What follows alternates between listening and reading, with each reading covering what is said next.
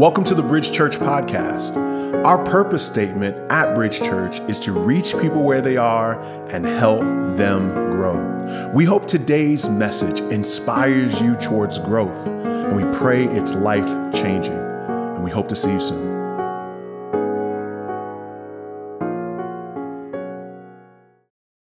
So, we're in a series, y'all, and the series is called Searching for Me because, you know, you use that phrase growing up, somebody trying to find themselves, all that. And that's essentially what we're saying about us that we are in the process of figuring out who we are, knowing our identity, discovering more in this process of not just looking in the mirror, but seeing what God has made us for and what He's called us to do. Who does He say we are? And what we've said is that we've, in order to know who we are, we've got to look in the past. We've got to understand where we've been and the world that we were shaped in. Talked about last week the world I came up in, my family, uh, and, and, and, you know, like us all, man, I've got so many people in my family I'm so proud of. I told you that, that, that to the bottom left hand corner, that's Justice Roberson, my great grandfather, a great pioneer, a great man of God. And then, then my grandfather, James T. Roberson Sr., and my daddy, James T. Roberson Jr., and me, James Roberson. I'm so proud of the pioneers of my family. I'm so proud of them. But like your family, you only got to get a little bit outside the great people to see where the drama and the trauma is, right? That if the more that you press into the, the people, the brothers, the sisters, the divorces, the, the, the, the, the tensions, the people that don't talk anymore, that's in all our families. We all came up in some kind of fractured cycle of sin. And, and, and the reality is, is that as we are looking and peering into our past to see where we've come from and to discover who we are, the scriptures tell us in, in Exodus 34, 6 and 7, this is what it says The Lord, the Lord, is a compassionate and gracious God, slow to anger, abounding in faithful love and truth, maintaining faithful love to a thousand generations, forgiving iniquity, rebellion, and sin. God is good. Blessings will go on to blessings generational blessings, the goodness of a family will be passed on to the children. But this idea of a baton being passed down isn't just for blessings, it's also for cycles of sin, cursings. And what it says is, but he will not leave the guilty unpunished, bringing the father's iniquity on the children and the grandchildren to the third and fourth generation. Now, understand the word there, bring, doesn't mean you are mandated to do what you came from. Doesn't mean that you're mandated to do the blessings that you came from. Essentially, the word bringing there is this idea of a visitor coming to visit you, knocking at your door, and wanting to be in your world because it's a part of the family dynamic that you come from, the structures that you come from. And we talked about this last week. Y'all remember that analogy I gave last week? Amen, amen, somebody, amen. Remember the last week that you talked about this in City Group? We asked, What's been knocking at your door? And we said that you've got things that were happening in your family. And uh, this week, you got into some tension and anger. You know, because anger has been in your family. I mean, that's how people handle their problems. They exploded, they wilded out. And anger knocked on your door this week. And you looked out and you said, Who is it? And anger, anger said, You know who it is. You know what's up. And you, you looked out and you said, No, no, no, I'm, I'm, I'm going to handle this a certain way. You said, I'll handle it. Anger said, I got this. We know how we handle things where you're from. Come on now. And you said, No, no, no, no, no. You got the right person, but you got the wrong address. I'm in Christ now. No, no, no, no, I don't operate that way anymore. Eh, that, that doesn't define me. That, my last name doesn't define me. My last name is in Christ. I'm walking in this now. That's who I am. Yeah, no, no, no, no. You, you can't come in. And you were like, yeah, yeah. You told your friends, yeah. I told them the address. That, yeah, yeah, yeah, yeah. I'm fighting sin. Yeah. And we felt good about it. And that was good. Yes. But Valentine's Day happened. Amen. Amen. Amen. And lust. Lust came knocking at the door. And you peeked out. And lust said, What's up, big head? what you doing? What you doing? And, and you, you looked out and you said, Lust, go away. And Lust was like, You know me, come on now. And you said, Go away. I'm not dealing with you. You already know what's up. And then you were like, Because, right address, wrong address, like Christ's house. Um, hold up. Whew. Okay, chill. All right, all right. No, okay, no. You, no, okay? New house. Lust said, I don't even know what that means. I said, Come on now, it's, it's cold out here. Oh my God. You gonna go let me in? And you said, Stop. Stop. Stop. You so stupid. You cold though? You cold? It's cold. Come on in. And, and the reality is that for, for us, we go through this world where we, we want to operate in this new house of living in Christ, but we know we invite things in that we know we don't want in our lives. And what do we feel? What do we feel? Well, we forget that, listen now, sin has, um, sin has a last name. All sin has a last name. You know, because lust, you lie down with it. Woke up in the morning, lust was like, okay, I'm gonna go. Okay, I'm gonna go. All right, I'm gonna talk to you. All right, and you're like, hey, I, I didn't get your last name. What was your last name? And lust was like, oh, shame. That's my last name. Yeah. Oh, yeah, that's the other side of who I am. I'm shame. My middle name's guilt. Mm-hmm, yeah. So that's who I really am. I only gave you my first name because I wanted to get in, but that's all of me.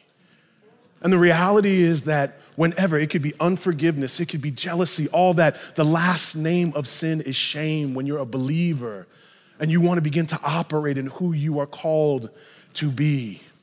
And the reality for us tonight is that we are going to walk deeper in our identity in Christ. We are going to go stronger in who we are and knowing whose we are. Amen? Amen.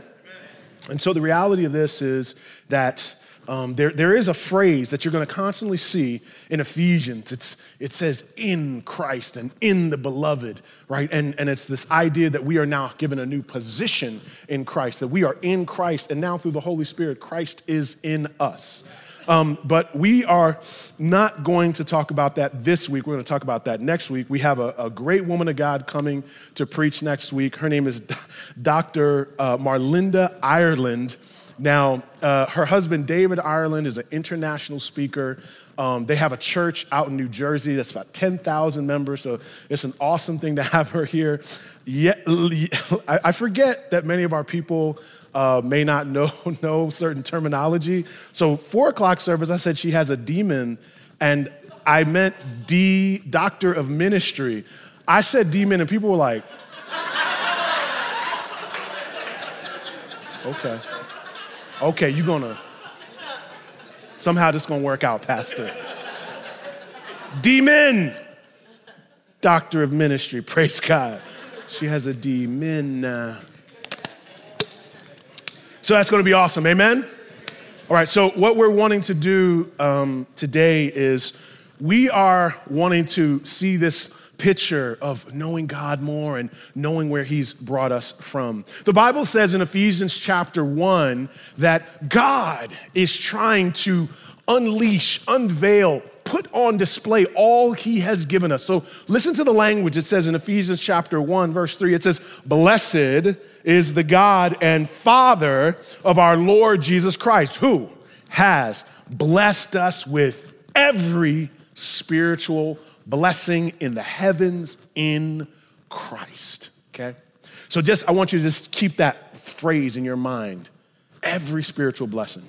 He goes on in verse 6 He says, to the praise of his glorious grace that he's lavished on us in the beloved one. He's lavished grace on us. And then in verse 7, it says, In him we have redemption through his blood, the forgiveness of our trespasses. Look what it says, according to the riches of his grace that he richly poured out on us with all wisdom and understanding. Paul the apostle is trying to get a, a point across. This imagery of saying we have every spiritual blessing, saying that he's lavished on us forgiveness, saying that he's richly poured out on us. He's showing this idea that God has this abundance, this generosity of spiritual blessings that he's wanting to show and put on display and have all over us. You know what that word lavish means? You know lavish is? You ever been like, I don't know your situation, right? Um, some of y'all were broke. So those of you that when you got married, if you were broke and your parents didn't have any money, you got married, right? Maybe you did it maybe a friend, uh, you know, did the wedding, you know, you got the certificate and you did it, and, you know, everybody went over to your mama's house after. Who knows? Who knows what you did, right? But you got married because it was about getting married because you were broke and you love God, and that's great. And then you get married and do what married people do. Amen? But this is what happens, right?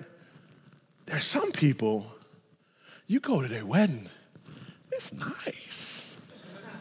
Oh, we having shrimp and filet mignon. Oh, wow. You look on the you look on the napkin, and the napkin is not just meant to be a napkin. It's like Picasso, and you're just like, oh my gosh, and there's writing on it, and it's just crazy because they have a lavish wedding. They went over the top. Lavish means luxurious, means expensive. Yeah.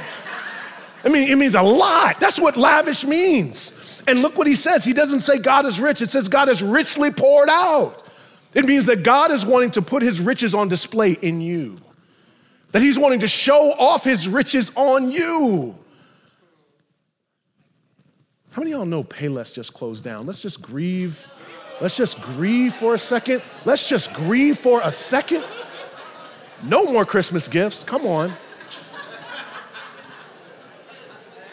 My, my, my, my, my, my mom would buy my cousin Shaqs. You know those Shaqs, those Shaqs? My mom, I'm be like, Mom, those are not cool. She was like, It's like Jordan. I'm like, It's actually not. Is they're not. That's not the same thing, right? And then my mom, I mean, and again, if you have children, if you put your kid in Jordans, again, I'm not hating on you. My mom, she would hate on you. She'd be like, they gave that baby Jordans? Mm-hmm. With the leather on it? Mm-hmm. Yeah, right? So my mom would just talk about you. Pray for my mom. But my, my point is, my point is, right? Like, like when you show off how much you have, we call that being lavish. And that's what God is saying. God is saying, I have expensive blessings that I want to show off on my kids. I've got great riches that he says I've poured out. And the scripture says in 2 Corinthians 8 9, though he was rich, for the sake he became poor, so that by his poverty you might become rich. Rich. Spiritually blessed. This idea of a blessing, the, the words here in, in, in the Greek the word blessing, it is, uh, uh, it is akin to the idea of a eulogy. And when a eulogy is given, it means that you speak well of someone. And what is happening here is that God the Father is speaking a blessing over you and acknowledging to you that He is going to provide everything you need for your life. The word blessed essentially says that God has every joy and benefit your heart and soul needs and longs for. Everything. Everything is taken care of by your Father. In the Old Testament, a blessing would be this public declaration of a favored status with God. And it would tell of your prosperity and your success. And it was meant to guide you and motivate you in life. Now, here's the problem Now, if you haven't listened to the first sermon, you got to listen to the first sermon. We talked about being adopted. But essentially, what has happened here is that you've got these, this community of people that have been adopted into God's relationship, into God's economy now. And yet, the Bible says that we will struggle with that, struggling to believe that God will essentially continue to love us and bless us. So, one of the things in looking in our past, we, we've got to realize what was the entryway into this relationship with God in the first place? How did we get hooked up with the Lord? And how did we get all these blessings? Because if you don't know how you got all the blessings, you won't appreciate what God has given you. Spoiled children don't have a lot, they don't appreciate what they have. And so the reality here is we're going to look at what God has done for us. Look at verse 7, chapter 1. In him we have redemption through his blood. We, we may not understand what that word redeem means, but the word redeem essentially means to buy out. It means to buy someone out of slavery who was in captivity and now they have freedom. This term was used to say that essentially we were in bondage to sin, and Christ's death on a cross, therefore, not only pays for that sin, but then brings us into entryway into relationship with Him. Scripture we don't like to wrestle with, but the Bible says that we, we were slaves to sin. Now, I know that we come up in a culture that has chattel slavery and we wrestle with the idea of slavery to sin. But this is what the Bible says. This is what the Bible says Romans 7, verses 17 to 18. For the desire to do what is good with me, I'm sorry, for the desire to do what is good is with me, but there's no ability to do it. For I do not do the good that I want to do, but I practice the evil that I do not want to do that. How deep is that? I mean, you don't have to have a theological degree. You don't have to have a demon. Amen. You don't have to have a demon to know that this is what we do. Come on now. We know this. You know this. I, I, I was, I was not even a Christian. I was reading this. I was like, mm-hmm, that's true.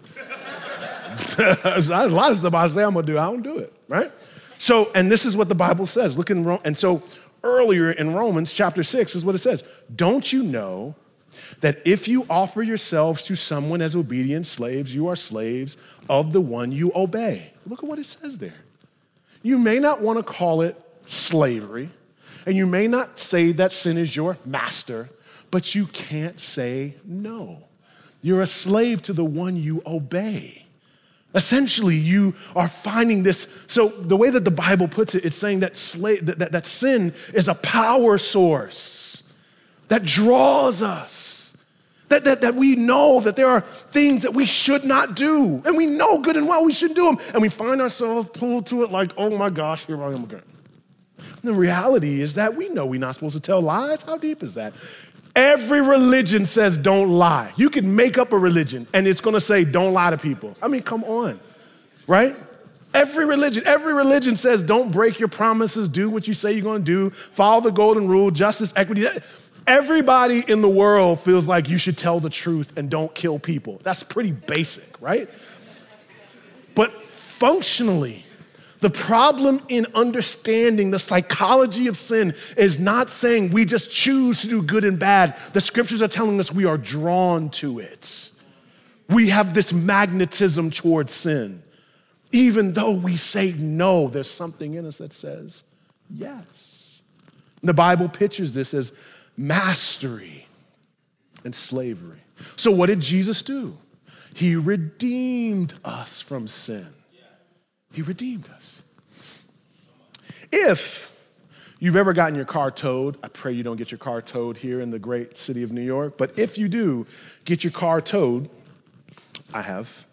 Um, when you walk in, um, you bring your, your, your ticket, whatever they give you, the, the signature, the thing that they gave you to tell you that you've fallen into sin, right? And they, so you bring it in there, and you walk in, and you know, I'm looking around, just like, where, where do I go? Where do I go? And I'm mad.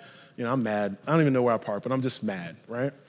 And I'm looking around, and they're, you know, they're like, don't go here, go over there. And they have this thing called Redemption Center. All right, so you bring over your 189 bajillion dollar fine, right? You walk over there, and I'm just like, okay, you know, here, here's my deal. Here's my, here's my little sin ticket, right? And I give it to them. And then they, they stamp it. You know what they stamped it with? They didn't say paid, it said redeemed. Now, the reason why is because I wasn't just paying a debt, I was trying to get my car out of captivity, right? They had essentially taken my car and was holding it ransom until I paid for it. But I didn't just pay for it to look at my car. I said, that is now my possession and that's mine. I was paying for the debt so I could receive something. And so, the challenge we have, the reason why we deal with so much uh, uh, of, of our relationship with God, is because it is hard for us to move from a slave mentality to a son's mentality of knowing that God loves us and has redeemed us and has caused us to be his precious possession. Now he's ours, we are his. I talked about last week that uh, adoption, this idea of being a son, essentially means that we have security now. That God's not gonna let us go. He's paid a high price for us. He's not just gonna let us go. We're children of God now. Anybody ever been fired here? Don't raise your hand. Don't raise your hand. This, that, that's not, we're not at that level yet. You ever been fired? I've been fired. It's, horrible feeling, horrible feeling. You get fired, and um, got fired from a job. And, I, and let me just acknowledge, I was not good at the job. You know, I want to blame people. In my heart, I want to blame them and say they didn't like me. And they didn't like me, but they, they didn't like me because I wasn't good at what I was doing. But I was not good at this job. And a week before I got fired, I could feel the heat. You know, the heat when you're like, I'm gonna lose my job. So I'm just kind of like coming in early, I'm staying late, I'm still not good at it. It's just like, it's a struggle. It's like, man, I'm just, I'm not good at my job. And, and so the reality is, it's like, when you're not, when you feel like you could be fired, you walk around in insecurity. You're just saying, this could end. You're unsure. So you're operating in this, this, this boss employee kind of vibe, always wanting to please And some of you may even had relationship with your parents like that, where you were constantly performing and you could never do enough. You could never feel this sense like our relationship is secure. And some of us apply that to our relationship with God. That we are insecure with our relationship with God. We do not have a son's mentality. And if you are insecure with your relationship with God, you can sing all the songs, you're good, and we talk about the freedom of God, all those things, but they, they have not worked their 18 inches way down to your heart, from your head to your heart, and acknowledging, no, I believe this. Because you can believe in the goodness of God, but not think He wants to be good to you. Essentially, when we operate in this sense, we believe that God runs out of His resources for us. He, has got it. You're like, I know you got a lot of forgiveness. I know you got a lot of joy in there. I know you got a lot of peace. But is there anything else in your like spiritual fridge? Anything else in there, God? Like, you have any more? You, you essentially think that God is poor and runs out of resources, or you believe that he's a rich dad who's just stingy with his resources. He doesn't want to give to you. That maybe there's something you've done so egregious that he can't get over it. Essentially, you have this incredible world where God is rich with blessings and wanting to bless you, but you still operate like a slave. And even if God is generous, if you do not access his generosity, you are essentially a high paid slave. You do not access all that God has for you. So you we want to become more secure in our relationship with the Lord. We want to appreciate all that God has.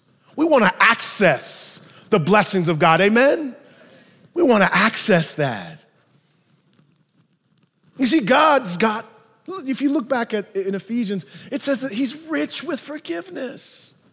And he wants to show it off. That means we, sh- we, sh- we should be dripping in forgiveness. Oh my God. We should just come through with forgiveness. Just forgive, just forgiveness, just dripping all over the place. I'm just forgive. No, he touched me. He just forgave me. I just got forgiveness all over the place. Forgiveness should be just shining all over us. Particularly, let me just give a side note, particularly for people that are like saying sorry. Like if they said sorry, or I mean, I get it, but I'm not talking about if they did something like horrible. Now I'm just saying, like, you know, that little stupid stuff we do? Like if there's somebody did something stupid and they said they're sorry and you still not wanting forgiveness, you got deep, deep, deep, deep issues. Amen? Amen. So I'm just saying, we should be drenching with it because we don't know how much we have. All that we have all that God has forgiven, all that God has done. It should just be shining all over us. We're so rich. It's an incredible story in, in Luke chapter 7 of this, this woman who really appreciated who God was. Crazy scene, Luke 7, you should read it, it's amazing. Jesus was the kind of guy that was just not really concerned about what room he was in. He could hang out with tax collectors and Pharisees and prostitutes and lepers. And he was in this room with all these Pharisees, these dudes that didn't even like him. You know what I mean? He's in the room and they're all stingy and religious and highfalutin and all this stuff, right? Jesus is in there doing his thing, being Jesus, right? He's talking. All of a sudden, this woman of the night walks in, all right? She comes in there, and, and as she comes in there, and she begins to fall to his feet. And she begins to cry. And she's just like, Jesus, I love you. Oh, I care for you so much. And she's, she's crying so much that they are drenching the feet of Jesus. And then she begins to take her hair, and I mean, she's just falling all over the place. She's just like wiping his feet with her hair. And then she's just like, oh my gosh, I'm messing up Jesus' feet. Oh my God. So she just takes this incredible thing called nard. It's got this beautiful smell out of this alabaster box. And she begins to pour it out on the feet of Jesus, wanting to bless him and wash his feet and give this incredible aroma and this smell. And she doesn't care what the Pharisees are thinking. And all the while, the Pharisees are like, Jesus, get your girl. What are you doing? She's wild. She's on the floor. This is alabaster. Come on, man. Get her up. Have some decorum. But there she is. She's just, she's just crying. She's just, oh, Jesus, I love you so much. Oh my God, Jesus. And, and you know, there's this moment where Jesus goes, Oh, you don't like, you don't like, you don't like her down on her feet? You don't like her down there? Let me give you a little story.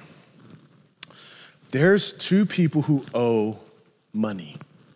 He says one owes a great debt. The other owes a small debt. He says a great benefactor essentially pays off both their debts. Which one of them do you think appreciated appreciated the benefactor more? Which one? The Pharisees said, I guess the one that owed more. He says, right. And he goes on in Luke chapter 7, verse 7 to say, 47, the one who is forgiven little loves little. He says, See, the, the, the, woman, she's on her feet, she's, she's down, she's crying. She's like, I shouldn't even be in front of you. Oh my gosh, I, I can't believe you allowed me in your presence. Oh God, I'm so thankful just to be around you. And she's crying and she's weeping because she just thinks the debt that she has is so insurmountable that all you paid for me, you redeemed me, you bought me, I love you. And the Pharisees are like, I've been good my whole life. You know what I'm saying? I, Does it take all that? I mean, come on, girl, get up. And there's this difference of perspective. You see, we have to appreciate the depth of our sin, the depth of the cross, the power of redemption. We have to look at the cross and see the blood. Watch Jesus suffer. Understand that this imagery of a cross was not just a, a good man dying, this was the Son of God dying for me. And the more that you stare, don't look away, stare at the cross and you apply it to your life and you allow your heart to be inflamed, we end up like that woman. Look at all you've done for me. And you look deeply at the life of Jesus. And you begin to walk in your love of God. And then you begin to see your sonship, the beauty of your your relationship with God. The Bible says in Romans chapter 8, you did not receive a spirit of slavery to fall back into fear. Instead, you received the spirit of adoption, by whom we cry out, Abba, Father. The Spirit Himself testifies together with our spirit, we are children of God. The, the phrase Abba, Father, intimacy, daddy, this deep, intimate connection. And essentially, we do not operate in the authority of being a child of God until we cry out, Abba, Father, Daddy. Until you get to that cry out part, you're not really fully operating in how much God wants connection with you. My kids have never seen a conversation they couldn't interrupt. It does not matter I, I mean, somebody could be like, so Pastor James, right? Like, I think I'm gonna die. And my daughter's like, can I go outside? And um, I, I figured this would be a good moment to, no! Oh my gosh, what in the world? Is there any moment I can, I can't have no, you ever, like when you were growing up, you heard your parents like, I can't get no peace. I can't have nothing for myself. I'm saying the same things now gosh, leave me alone. Or I say, go ask your mama, which is every good dad's second choice. Listen, kids interrupt. Kids are bold. Kids are, kids are incredibly bold because they know you love me and you're gonna give me something at some point. Kids are about interruptions. That's, that is what they are about. Amen. They come in the world interrupting. There's just one big interruption.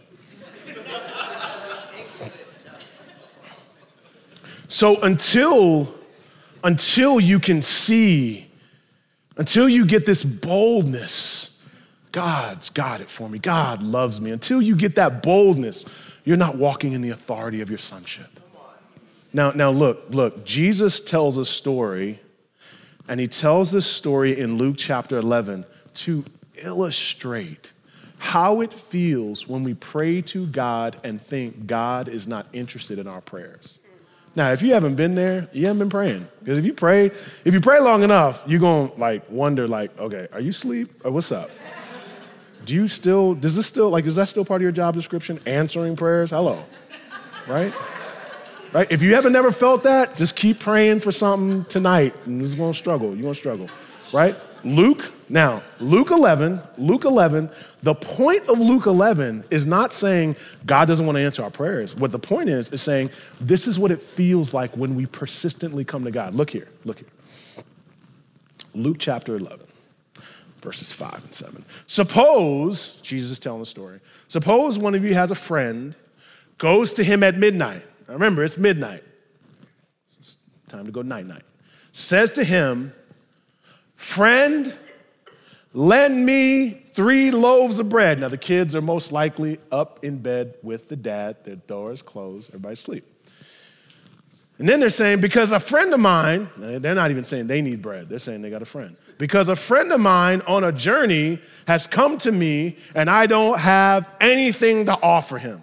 Now, this is an audacious, bold moment that they are clearly, that it's midnight, bothering somebody, right? You got a friend you can call at 2 a.m. Yeah, you got a friend like that? Okay, this is what he's saying. Then he will answer. The person, this is, this is what he says. Then he will answer from inside and say, Don't bother me. Leave me alone. I'm tired. The door is already locked. Giving you one reason. My ch- and my children have gone to bed. Second reason, and I can't get up and give you anything. You ain't gonna get nothing tonight. You talking about some bread, your friend bread, go to bed, right? That's what, okay? That's, that's, the, that's what you're supposed to feel from this text. Then, verse 8, he says, Jesus says, Jesus says, I tell you. I'm giving you this illustration to give you a point, he's saying. I tell you, even though he won't get up and give him anything, because he is his friend, now look at this, yet because of his friends, look at that, shameless boldness. Shameless boldness.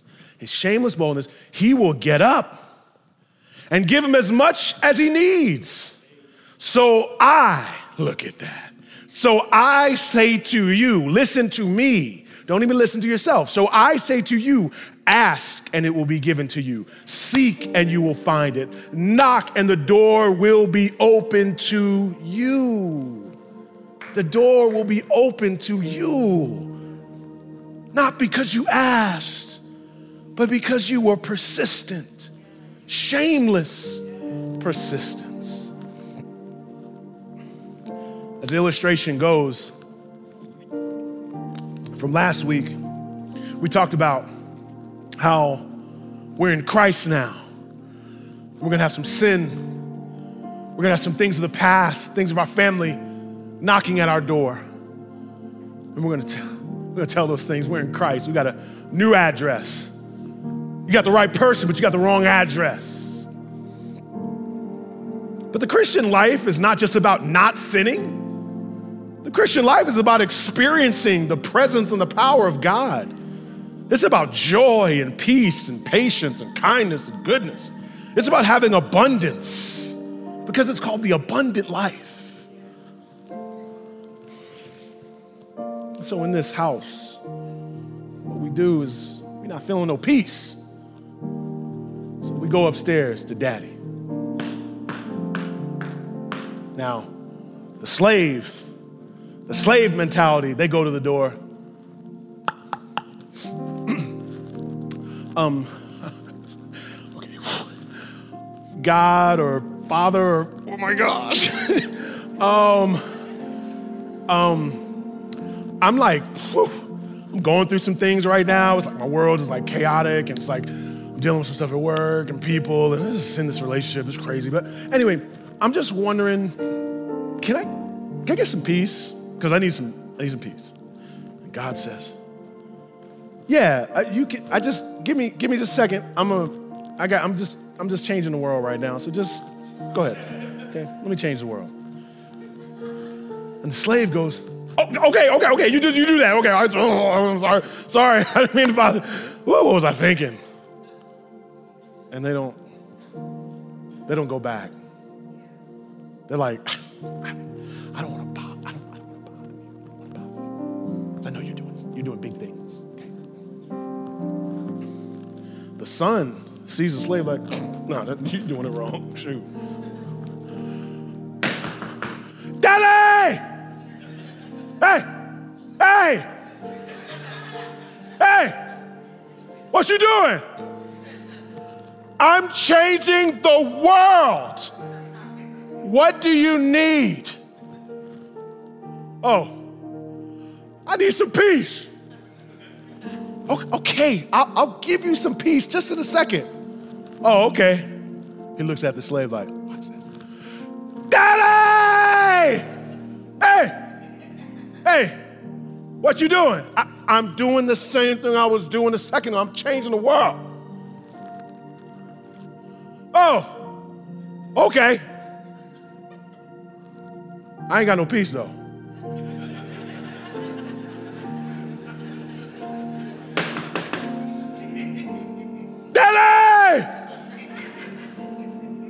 What? Look, I got a lot going on. I'll give you peace. Just wait.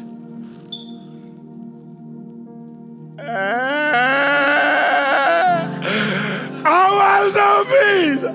I want some peace. I want peace. I want peace, Lord. And then the peace, the peace. Ah! What? Take your peace.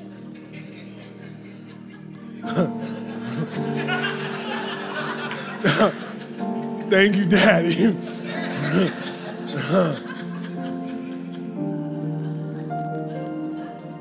You're not a child till you start crying out. Persistently, shamelessly, boldly crying out, Daddy, I need you right now.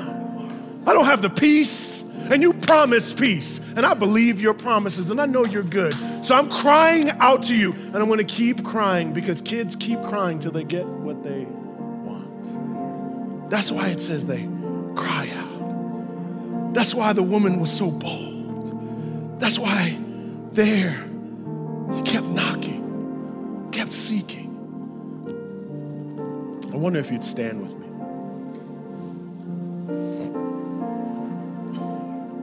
In college, I was on a full scholarship and for football, and um, that meant that they paid for your books, they paid for your meals, paid for your tuition. And most of the guys that I was with, you know, just came from backgrounds where this was all the money we had. You know, so we struggled. And lot of times, uh, ramen noodles was, amen.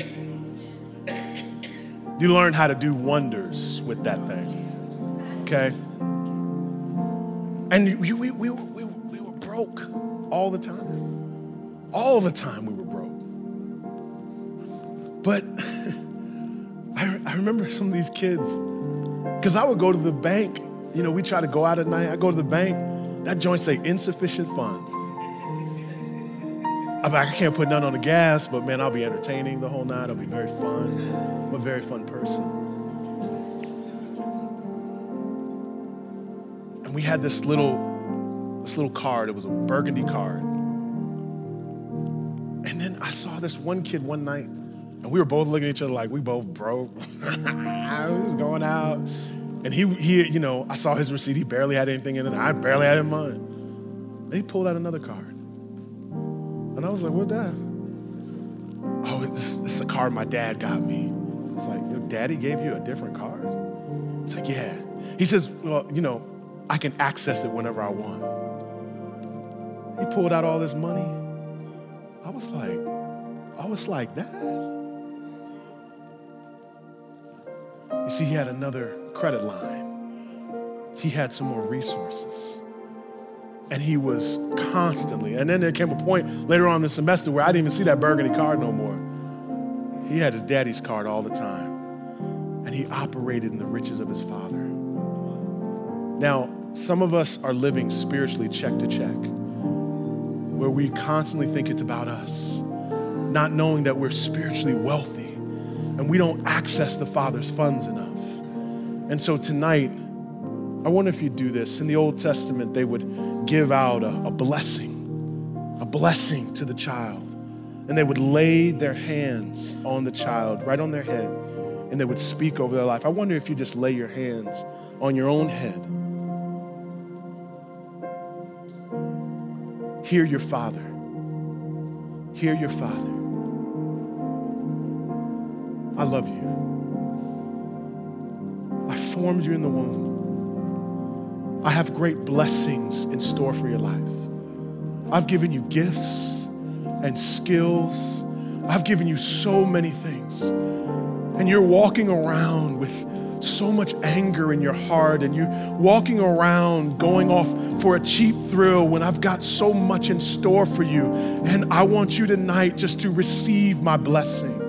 Know the future that I have for you. Know the hope that I have for you. Know the goodness and kindness that I have for you. And though you walk in this valley, I am with you. And I, I want you to know I love you. I want you to know I care for you. And I want you to experience my goodness. And tonight we want to receive the blessing, every blessing, all the grace, all the forgiveness of God. We receive it tonight. We receive it tonight. I wonder if you lift your hands right now because that's what a child does when they reach up to their father. And we say, God, I receive your blessing. Oh God, I'm a child of God. I'm a child of God. I'm a child of God. Before I was an entrepreneur, I'm a child of God.